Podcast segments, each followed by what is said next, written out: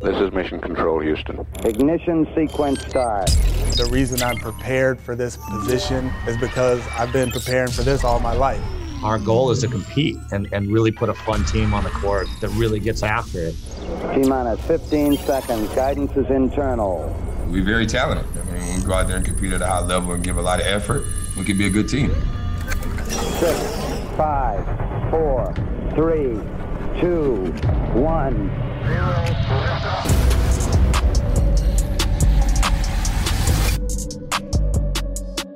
What is up, and welcome to another episode of Locked On Rockets, your daily podcast home for everything Houston Rockets basketball, part of the Locked On Podcast Network, your team every single day. Today's episode is brought to you by Michelob Ultra. Are you happy because you win, or do you win because you're happy? At only 2.6 carbs and 95 calories, it's only worth it if you enjoy it. Stay tuned for the Ultra Player of the Week coming up later in the episode. As always, I'm your host, Jackson Gatlin, native Houstonian and partner at Apollo Media, all Houston, all original. Be sure to follow along on Twitter at JT Gatlin, the show, of course, at Locked On Rockets, as well as at Apollo HOU. And of course, here with me every Tuesday night is the one and only Alykhan Bijani of The Athletic. Ready to talk some Rockets hoops, Alykhan?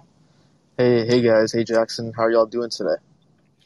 I'm I'm I've had a whale of a day, Alykhan, but I am excited to be able to sit here, talk some hoops with you. We've got an amazing turnout for our locker room audience. So reminder, every Tuesday night, Alykhan and I are live here on Locker Room at 8:30 Central. So if you want to stop in, you know, be here for the conversation, get to participate in the conversation. That's why we do this. But Alykhan, let's go ahead and dive in because we've got a handful of topics that we want to get to today. And so first thing on the docket is talking about Christian Wood because there was some, you know, some post game commentary that made the rounds last night after the Phoenix Suns game, which I, I, must say that was probably the the most exciting Rockets game we've had in recent memory because they were, you know, right there neck and neck. I mean, they almost, you know, stole the game from the Suns. It was very exciting.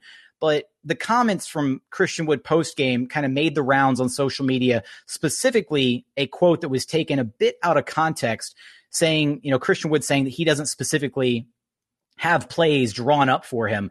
And I believe you were the one that actually asked that question. So why don't you kind of illuminate us and, you know, give us the full context behind what that meant?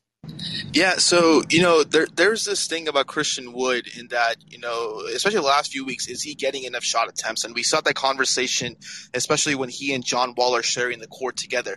Now, the reason I asked my question yesterday, um, and by the way, the question was, um, how important is timing and chemistry um, on um, entry passes to you whenever you are fighting so hard to get position inside the paint. Because it doesn't take a rocket scientist watching the game to notice that Christian Wood is fighting hard, trying to establish position, get deep post position, or be able to hunt a mismatch either through pick and roll initially or in transition. And if that's going on, what is what can what else can he do to make sure he gets the ball in those favorable situations? So my whole purpose was to just to talk about, you know, what is the importance of entry passes and the timing for that. And his response was simply, it's very important. I don't make any excuses, but with the offense that we have, I don't have a play call for me. I usually create some things and some stuff, and you guys can see it just within the offense. Coach believes me believes in me talent wise, so I could just create my own shot like that. When guys see the mismatch, I try and be more assertive and get the ball more, but I just have to be better. Jackson, based off what I just read, what do you think of that quote? I think that it sounds like Silas kind of trusts Christian Wood to be able to, I guess, kind of get his within the flow of the offense without necessarily, you know, needing specific play calls. But it definitely isn't. It's definitely not a shot against Silas, which is kind of how a lot of people were interpreting it, trying to basically say, oh, well, Silas isn't actually drawing up plays for Christian Wood. What a garbage coach, which is kind of the reaction that a lot of people have had on social media. Yeah, and I, I absolutely agree with your with your sentiment there. I think the biggest thing for me is whenever he was talking about, you know, the offense, he said, you know, within the offense that we have, I don't have a play call for me. I usually create some things and some stuff that you guys can see because coach believes me believes in me talent wise to create my own shot like that. That's what that means. That's why I asked him that question because it doesn't take, like I said, a rocket scientist to see he is trying to establish position um, either deep in the post or through a mismatch, and that in itself is the offense. It's five out. You don't have to necessarily draw up a play and run a set each possession. Half of the NBA doesn't run set plays each possession. They run actions or they run their offense based off those actions. For the Rockets, it's based off a of five out having you know a simple pick and roll, proper spacing, people knowing where they need to be on the offense, and then Christian Wood with his talents being able to pick apart defenses with his length, with his size, with his ability, like we've discussed previ- in previous weeks, to contort his body and get inside the paint. So before you know Rockets fans, you know, continue to dive deeper into that, just quote by saying that he doesn't have any plays drawn up for him. Let's understand the context of what his role is within the offense. And I've got I've got two follow ups from that, Alykhan, and hopefully you can you can help enlighten all of us because the first one that I have, and I guess it's it's less so a question because uh, I, I feel like maybe you're going to have the, the same sentiment here, but I, and I think that a lot of Rockets Twitter shares this same sentiment after watching him come, you know, since he's come back from the injury. But he definitely, to me and many others, looks less explosive. Um, you know, working back off that ankle injury, and I think that's been some of why it looks really difficult at times for him to get some of the looks that came so easy to him earlier in the season, pre ankle injuries, where he was able to really explode past his defenders. He was able to finish with ease. He was able to elevate a little bit better. And now it seems like things are really, really tough for him at times. You know, he like he's really having to work for some of these shots that came so easily to him beforehand. And then the other side of that that I have is I want to know, you know, with the rocket system that they have in place and how, you know, Christian Wood doesn't necessarily have specific play calls for him, does that mean to you at least, does that mean that his effectiveness is tied to that of other players? Like, is it tied to how effective Kevin Porter Jr. is at getting him the ball, you know, after they've they've found these uh, favorable matchups. Does it, you know, does it tie into how how well these guys navigate yeah. the pick and roll, all of all of that? So why don't you run with yeah, that? no, that, that's that yeah, that's a great question, and I think just, just let's start off with your second question because I think it's really important to discuss and, and allude to what we just discussed earlier. Yes, that is that is important. He has to be able to feed off of perimeter guys who can make it easy on him to be able to score inside the paint. Where Christian Wood excels at offensively is on the move. He's so good at when you give him the ball on the catch or somewhere close to the basket, he's able to find small windows to be able to score. And, and and whenever you don't have a team that has proper spacing or the ability to kind of dribble, penetrate, and get past the initial defender, it's harder on Christian Wood because he is the focal point of the defensive game plan. I asked Stephen Silas this a few weeks ago because I think it's a really important point. Whenever you have a roster that's decimated by injuries and also talent wise too, they're going to obviously focus on and hone in on the one talented player on the roster. Whenever Christian, whenever Kevin Porter Jr does not have or uh, is not there or he's off the bench, it's going to be Christian Wood's show. And it's going to be up to the, the guys on the floor who are the ball handlers to get him the ball.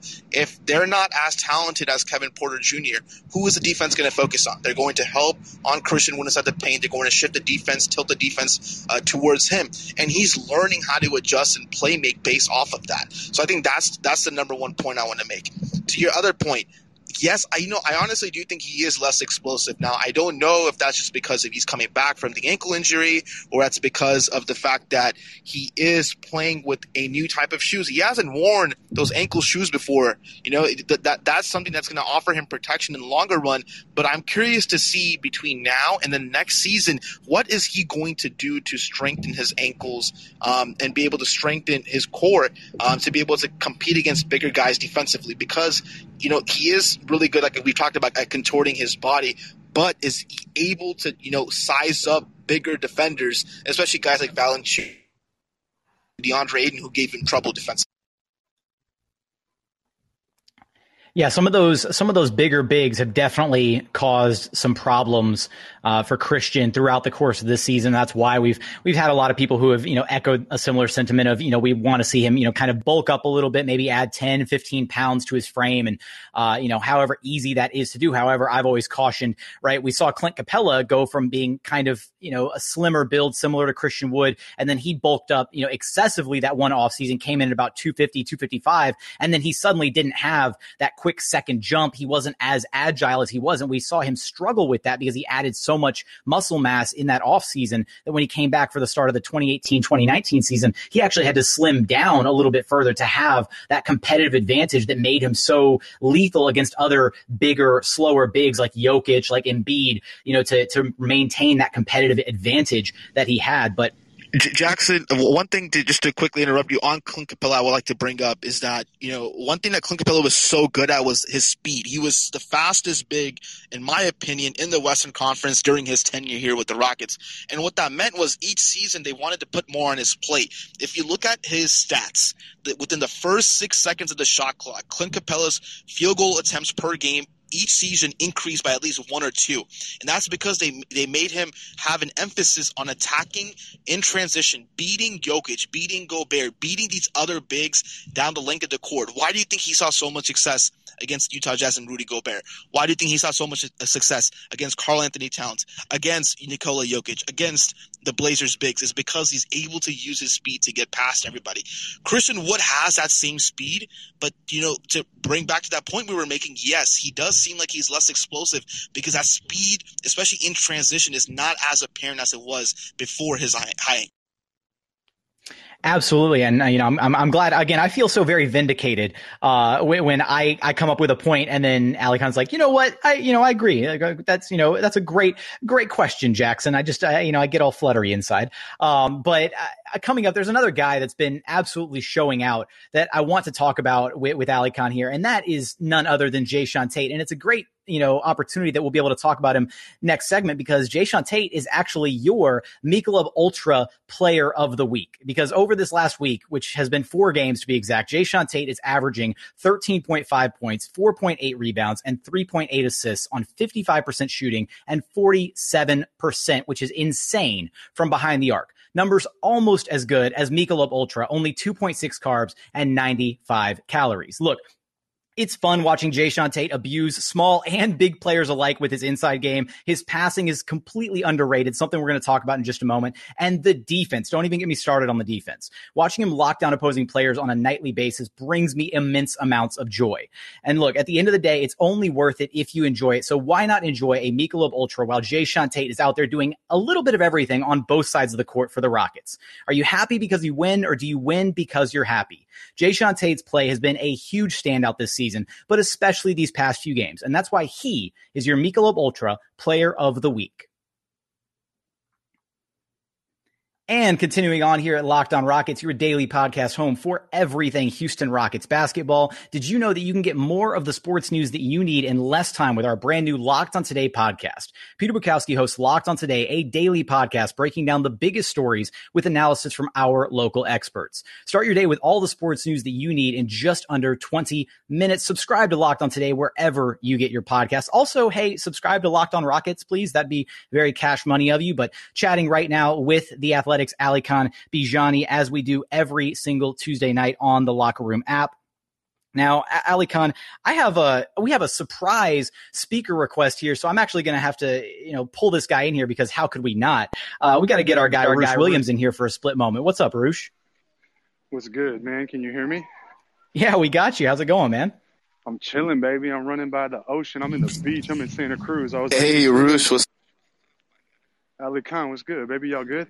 I wanted to I wanted to say um, your point about Clint Capela is correct, and it's he, he worked so much harder than opposing centers. But I will say one of the reasons that that's going to be difficult to replicate with Christian Wood is that we are missing James Harden, right?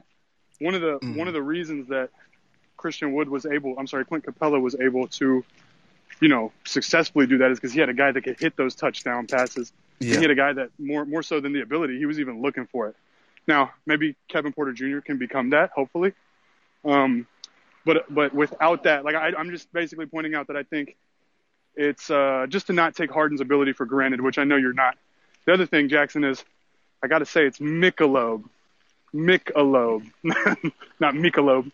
Uh, but regardless, man, Jae'Sean Tate. Tomato, tomato, tomato.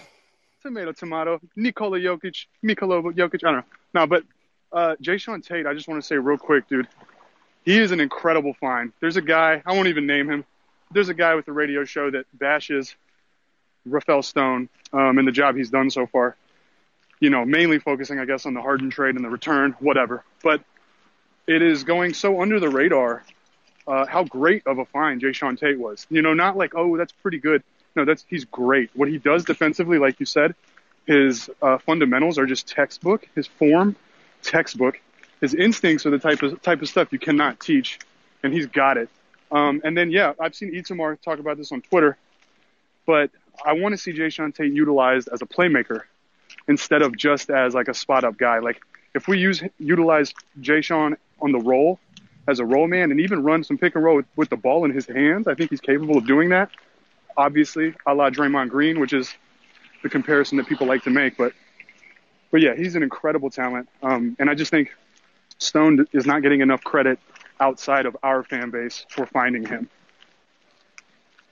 Diego in the chat says, give Jae'Sean the keys. Just give him the keys to the offense. Let him run it. No, I'm, I'm glad you bring that up, Roosh, because at the end of the day, I think that, you know, he does a lot of different things so well. And the one area that I want to see get more attention is his playmaking. And we've seen him used in multiple areas as a playmaker, whether it's in transition, you know, he's not afraid to get the rebound and immediately take off in transition and either look to create, you know, an opportunity for himself or create something for other players.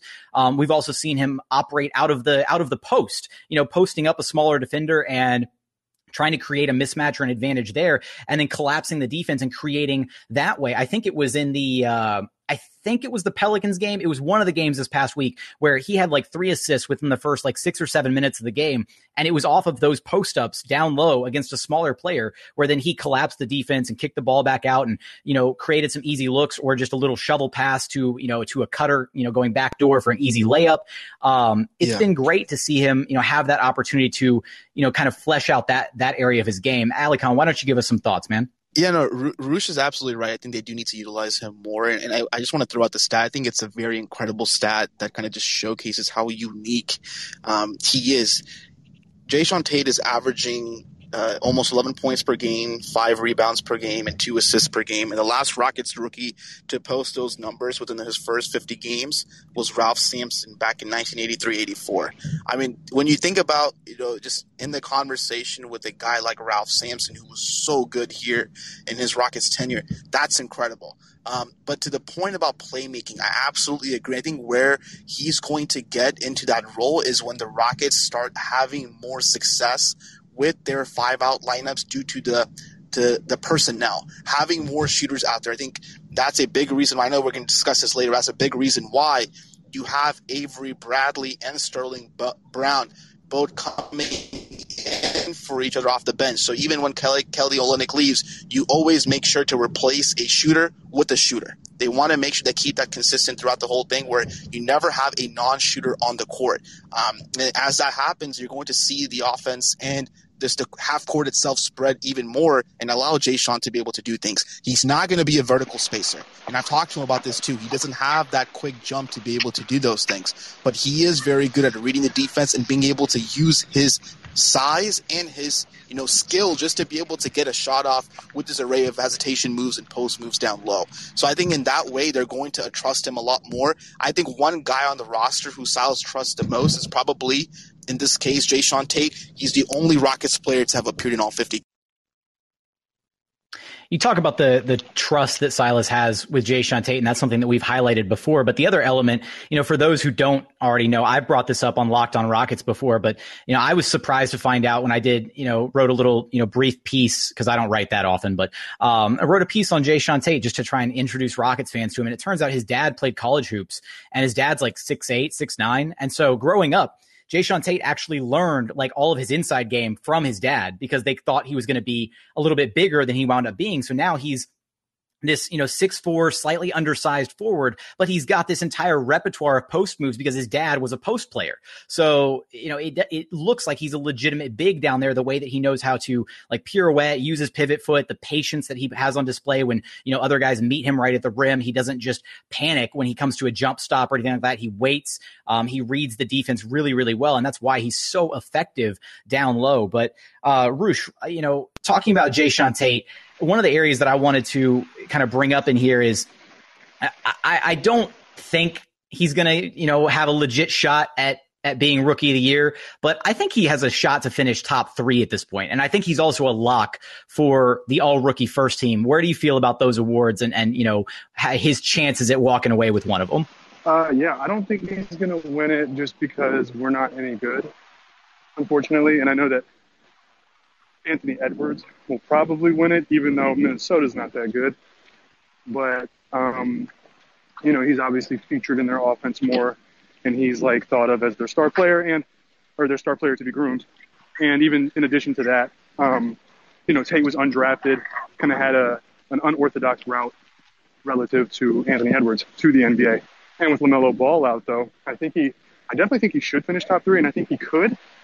Um, I don't really know. I mean, you got quickly, you got Edwards, and I don't know who else should finish over him. So I think he could get Halliburton has been Halliburton oh, yeah. has played okay. pretty yeah, well. Right. So that that would be probably the three that you could make the the strong case for finishing ahead of him. He, he's definitely going to be in that first team all, uh, all rookie though, hundred percent. Yeah, he, he's starting to get a yeah. lot of love, and his numbers are really starting to boost. I think he's got like eleven and five. What's what's best or what's standing out the most to me, uh, which I think is probably standing out to all of us, is correct me if I'm wrong. I didn't look at it uh, recently. Well, I looked at it last night, but think he's at 33% from three. Uh, he's uh, over the last. I mean, in general, let me see what he's up to. Yeah, he's he's up to 33. Which, honestly, for a guy that's not supposed to be able to shoot, that's pretty damn good on the season. Yeah, develop into like a 34 or 35 percent guy. You know, and, and the the thing that stood out a lot to me about his shot is that um, his release is quick and confident.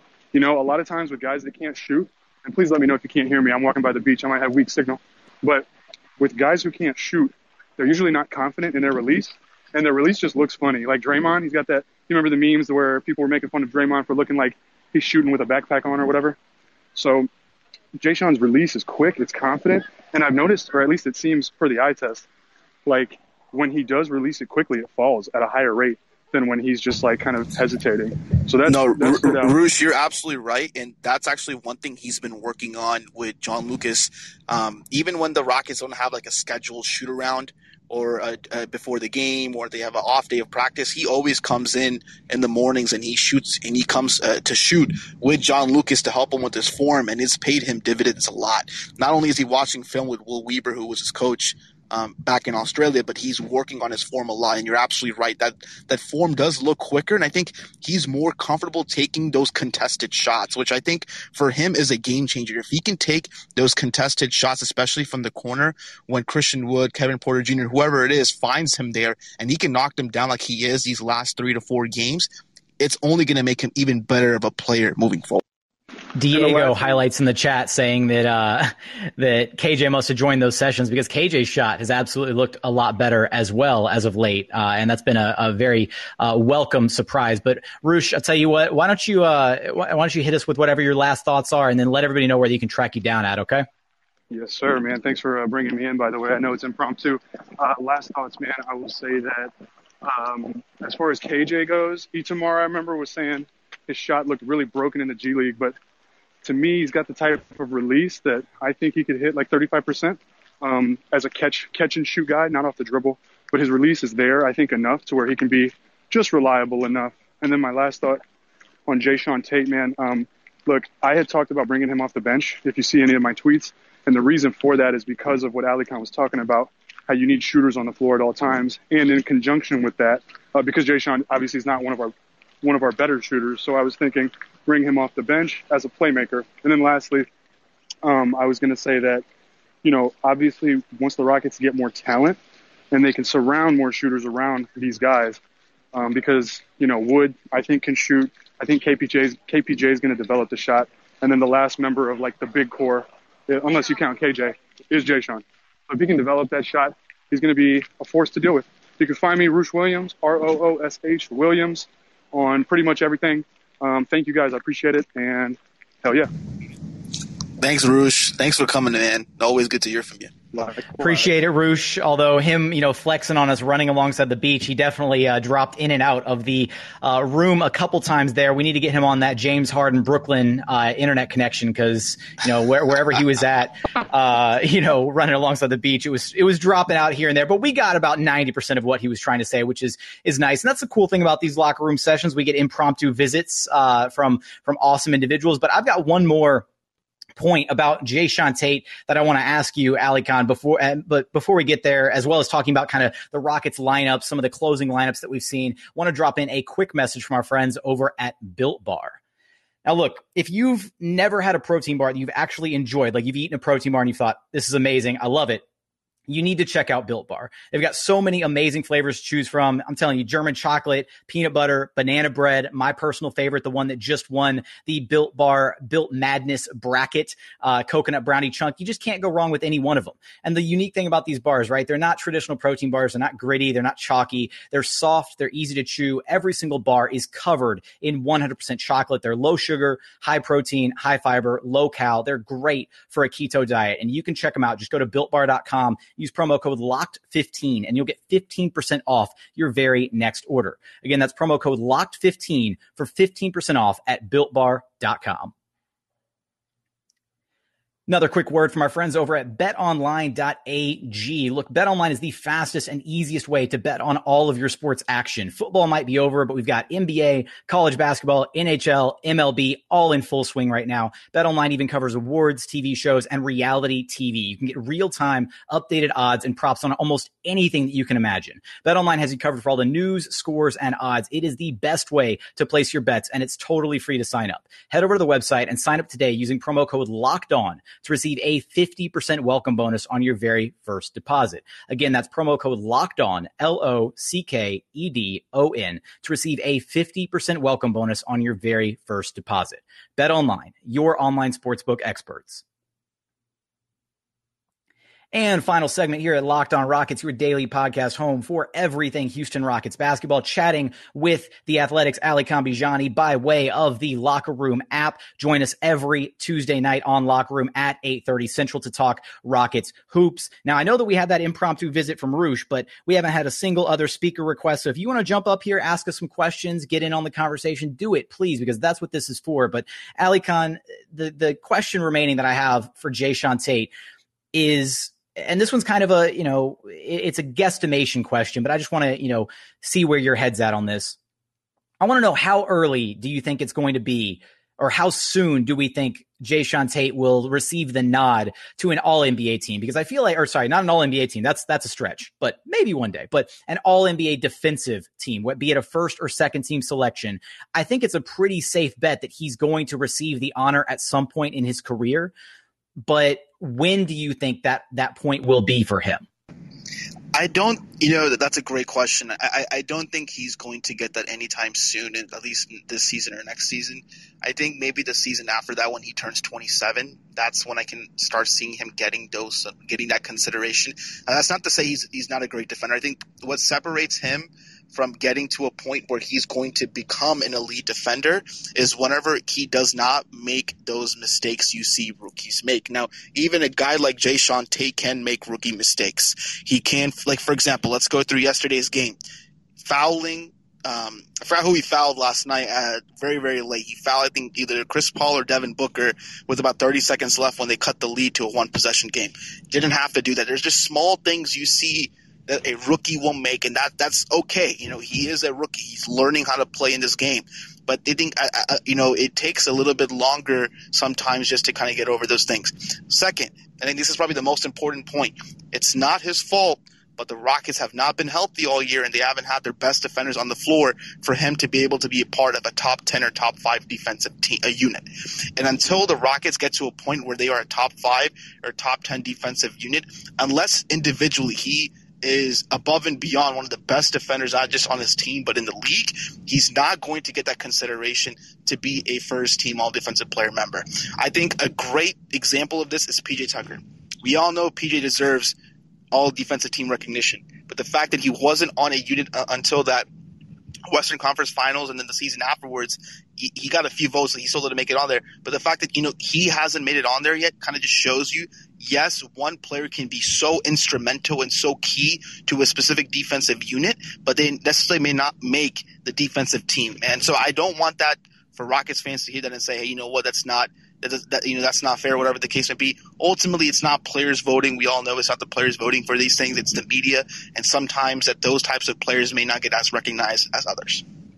Yeah, PJ Tucker ha- not having an all defensive team selection, uh, you know, on his career resume is one of the biggest trav- travesties, you know, in in sp- we could probably say in all of sports, not just NBA basketball. But um, with that, let's let's dive into some of these lineup questions because Alykhan, there's been um, you know a lot in flux as of late with the Rockets lineups, and you know I feel a certain way about about some of these closing lineups and hell, even the starting lineup as recently as the Phoenix Suns game. So why don't we start there? I thought that it was a very curious choice for Stephen Silas to start Avery Bradley over Sterling Brown. And frankly, I haven't been the biggest fan of Avery Bradley so far. I'm putting it lightly here. Um, frankly, because I don't like that his minutes, at least up until the Suns game have been eating into the minutes of those of KJ Martin, DJ Wilson, some of the younger guys on the roster who I'd much rather see get the excessive run. So maybe there's something that Stephen Silas has, you know, shared or something that you can, you know, kind of enlighten us with as to why that decision may have been made. And then we'll kind of transition into some of the lineups throughout the game as well as the closing lineups. Yeah, so Adam Spolane actually asked him about this post game yesterday. Adam Spolane from Sports Radio 610, and the answer he got in terms of the Sterling Brown Avery Bradley thing was that he just wanted to make sure that they kept at least one of them on. Uh, he just wanted to make he, he just wanted to have Avery Bradley in there to help you know compete against Devin Booker. It wasn't anything against Sterling Brown, um, but it was just more so just to have Avery Bradley in there. And so I do think in that case, whenever you're looking at Avery Bradley versus Sterling Brown, you want to have at least one of those guys on the floor at all times. Um, and I, I, don't necessarily see a difference between the two, except that you know, Sterling Brown is a much better three point shooter right now. He is scorching hot from three. But even then, having your perimeter defender on the floor and somebody who can shoot the ball and help space the floor is important. And, you know, from my perspective, this is not Stephen Silas' perspective, this is my perspective. You have Olynyk starting with Christian Wood because they really want that lineup to work. They really think having two guys who can space the floor effectively, a la Christian Wood and DeMarcus Cousins, like we wanted to work early in the season, they want to see if that can work. In this case, if you have Olynyk and Wood both playing, when Olynyk steps out and you have Christian Wood at the five, you want to replace Olynyk with a three and D type of player, a shooter who can knock down shots. That's why you saw those lineup changes yesterday where it was Jae'Sean and somebody else coming out, then you bring Sterling Brown and somebody else, DJ Augustin in, and you kind of make sure that Christian Wood or and Kelly Olynyk or DJ Wilson, they're all surrounded by shooters so they can continue to play five out. That's why, in my opinion, the Rockets offense has been so effective and they scored 38 points in the fourth quarter last night because they're playing off of each other and they're actually having space where it's not just one guy getting all the attention because they can't space the floor properly and I, I agree with the sense, and I'm glad you brought up the point about the substitution pattern because I think that's been the biggest thing is, you know, Silas is still learning. And I think it's so important to realize he's still a rookie head coach. He's still, you know, trying to play around with some of these lineups, trying to, you know, understand, okay, well, which lineup works best? You know, who, you know, can I start this guy? Can I bring this guy off the bench? I'm still, and while I may not be a fan of it, I still think that you, that Silas probably could have accomplished the same thing that he wanted to do by, you know, starting Sterling Brown and essentially keeping one of those two guys guys on the floor for the entire 48 minutes to, you know, to check Devin Booker. That makes sense. I get that. But it's important not to just immediately want to crucify the man because he's playing around with lineups because he's trying to find out what works best, find out which lineups, uh, you know, are more favorable, you know, who works well with who, all of that. You know, un- unfortunately for Silas, right? He's still as far as Kelly Olynyk and, and Avery Bradley are concerned, they just joined the team with very little practice time. So now he's learning on the fly, okay, which guy, you know, which of these guys can I start? He just lost Danuel House Jr., you know, with with no timetable for him coming back. And, you know, it's just been a lot for Stephen Silas this season. So I'm not ready to jump the gun and condemn him yeah. for saying, you know, oh, he sh- he shouldn't be starting Avery Bradley. He's toying with the lineups and I get it. And one of the other areas that he's playing with is that closing lineup where he opted in, in this Suns game to have DJ Augustin on the floor alongside Kevin Porter Jr. in that closing lineup, which was something that I kind of I had weighed the pros and cons of uh, in a previous episode of Locked on Rockets because on the one hand, I think it's great for DJ Augustin to be out there as almost like a safety net of sorts for Kevin Porter Jr. so that he doesn't feel like the you know all of that pressure like it you know the buck start, starts and stops with him and that's it. But conversely, I also don't want to see Kevin Porter Jr. deferring too much to DJ Augustin because he has another playmaker or another ball handler on the floor at the end of the game, which is something that we've seen a little bit from Kevin Porter Jr., where at the tail end of games, there's been some moments where it feels like he isn't right. I don't want to say he's not ready to rise to the challenge. That's a little unfair to you know to to KPJ. But there's been some moments where he's very willing to get the ball out of his hands and let somebody else take a shot at attacking the defense. So how do you feel about that? Yeah. Well, he, my first question to you is has Kevin Porter Jr. played well from our conversation last week? Has he played well in that facilitator role um, over these last few games, particularly yesterday? What did you notice from that? Uh, pers- I think that he has looked better when he's not trying to force things. And I think that's something that's been kind of the standout is like you look at, you know, a two games ago against the Pelicans and everything that game felt very, very forced from Kevin Porter Jr. He had eight turnovers. It felt like there was just nothing was coming naturally in the flow of the offense. Whereas you can look towards the, the Suns game and Kevin Porter Jr. had a much better bounce back game. He did still have three turnovers, but he had the eight assists. Things felt like they were flowing a little bit better. And I don't know if that's necessarily all, you know, as a result of Kevin Porter Jr. I think it's, you know, there's a lot uh, of the team element in there. The ball was moving really well. Just the Rockets as a team felt like they were playing a lot better. But I think for Kevin Porter Jr., I, I haven't. I'm still undecided on that that cusp of like, do you just let him have that opportunity to truly sink or swim on his own, uh, or do you give him that again that secondary facilitator in DJ Augustin, which you know is what we saw against the Suns. I, I think more so from the DJ perspective, you add another guy who can shoot the basketball, and I think that's what kind of what the, one of the biggest reasons he brought him in for is that you know not only do you have a guy who knows Silas well from their time together and who Silas trusts to be able to organize the offense, be able to draw a two-on-one situation that we've talked about for Silas's offense, but you also bring a guy who can shoot the and knock down a spot up three when necessary, and that's the key thing. I think your point about Kevin Porter Jr., especially late in games, is a valid point. But even then, he has had the ball and he's actually been making good decisions.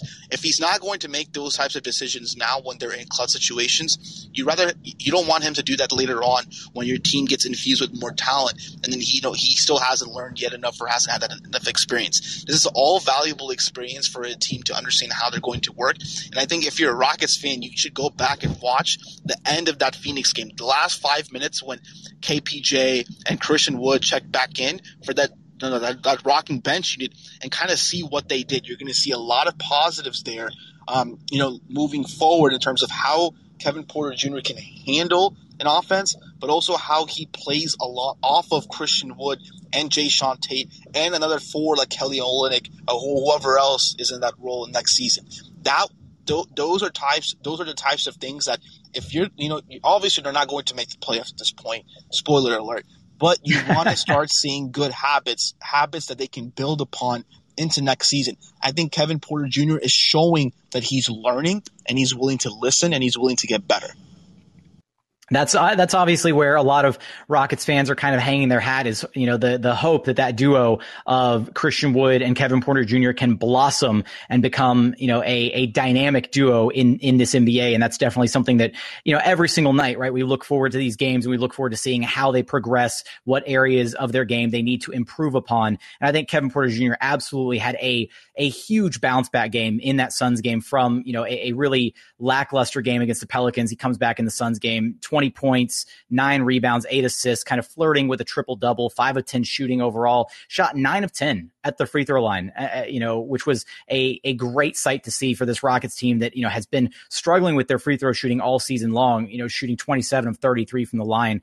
against the Suns in a really close game against one of the better teams, one of the best teams in the NBA. That's definitely a promising sign there. And, you know, one of the other lineup areas that we didn't get to touch, didn't get to touch on here because Alykhan and I both want to see it kind of in action a little bit more is the duo of Christian Wood and Kelly Olynyk playing alongside each other. So we're going to be discussing that as well as, you know, a variety of other topics next week for our next locker room. We, we, we have a segment, uh, we, we, we do have a segment in the works for next week on that Christian Wood, Kelly Olynyk pairing. I think you guys should definitely tune in and have a conversation with us whenever we do go over the data in the yeah, because today the only guy that decided to join the conversation was Roosh. Not that we don't love Roosh, but we want to hear from you guys too. We want to get you guys in on this conversation, hear your questions, hear your thoughts. That's why we do this locker room thing. That's why we do it live so that you can interact with us, ask us questions. The chat is awesome though. Um, we've had some shout outs in the chat. So, uh, just, just so I'm we can sorry, go three guys, for three, I might as well shout out Diego one more time.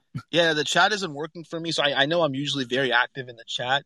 But honestly, the last message I see is from 27 minutes ago when Alex Gonzalez says we sacrificed him for a younger player. That's a good leader. That's all I know. I haven't seen any updates in the chat since then. So if you've asked me a question or said anything uh, directed to me, I do apologize for that. Um, you know, I and if and if you guys have a question, maybe you guys can come up on uh, the stage and talk to us right now because I would love to be able to speak with you guys. Yeah, before we wrap this up, if anybody wants to come up here, then uh, you know, just give us a holler. Hit that hit that speaker request button, and you can come up and uh, you know ask us a question. Just say what's up. You know, pick our thoughts on what did we talk about last week? Godzilla versus Kong. like we can we could do that if we want to. Um, but we're not we're not getting anybody. Come oh, hang on, there we go. Hey, Diego wants to come up and say hi. What's up, Diego? Hey, what's up? Can you hear me? Yeah, we got you. What's up? Hey, Diego, what's up, man? Yeah, I just got like a few questions. Uh, one, I guess, uh, why does Houston have the cutest fans? My guy's spitting game, bro. Hey, this look, man. You got to drop this on some IG or like you know IG group or some some like I don't even know where you could drop that type of like compliment to somebody. I saw I saw on Twitter that there's a group chat that has KJ Martin in it. I don't know how to get in. I, I need. Yo, to get in I feel like we have some some people from that group chat here in this locker room right now. So if y'all know what what he's talking about, you got to get Diego in and all that action. Send me sure an he wants to talk invite. Hold up, I'm dropping my at on on Twitter. this is this is amazing. This is I I mean uh, we've we've we've managed to derail this twice now. I love this. I love derailing the end of a show. This is amazing. It's perfect. Um, I love the community. Because Diego came in here, he basically tried to slide into the DMs, but instead of sliding into DMs, he slid into our locker room. Is what happened. Wait, So- Diego, who are you trying to slide in? Whose DM you trying to slide into? Are they? I can't see who's in. Like literally, my whole thing is frozen, so I can't see anything. Everybody's. Damn, I got Diego dropping dimes. Okay. All right, Diego, you got anything else for us, man? Nah, that's it. I love you guys. Thanks. Nice to meet you, Diego. Man, thank, don't be a stranger on stage. Definitely. Sure Ni- not. nice to meet you, man. Appreciate you coming up. Anybody else got anything for us? Uh, No, we- no Evan com- Mobley, Jalen Suggs question this week. I feel like we've had that question every week. I'm, I'm, I'm just waiting for that question. We- Give me we- your thoughts. We've got we've got our boy Keegan up here. Keegan, what's up, man? Hey, how y'all doing?